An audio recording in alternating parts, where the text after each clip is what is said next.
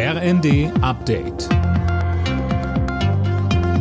Stündlich neu. Auf den Punkt informiert. Ich bin Gisa Weber. Guten Tag. Am Tag der Arbeit haben die Gewerkschaften heute zu zahlreichen Aktionen und Kundgebungen in ganz Deutschland aufgerufen. Darunter in Berlin, Leipzig, Hannover und München. Sönke Röhling, das Ganze steht unter dem Motto Gemeinsam Zukunft gestalten. Ja, und damit wollen die Gewerkschaften klar machen, dass sie bei der ökologischen und digitalen Reform der Arbeitswelten mitbestimmen wollen. Man setze sich für eine Zukunft von Wirtschaft und Gesellschaft ein, von dem nicht nur einige profitieren, sondern alle, heißt es vom DGB. DGB-Chef Hoffmann nimmt an der zentralen Kundgebung in Berlin teil.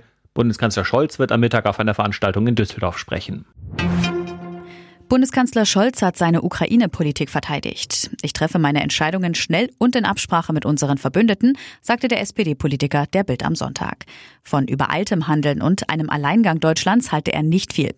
Der Kanzler war wegen seiner zurückhaltenden Ukraine-Politik gerade beim Thema Waffenlieferungen in die Kritik geraten.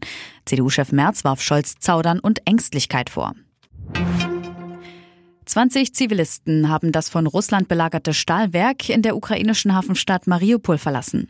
Laut ukrainischer Seite wurden die Menschen an einen vereinbarten Ort gebracht. Unter den Zivilisten sind auch Frauen und Kinder.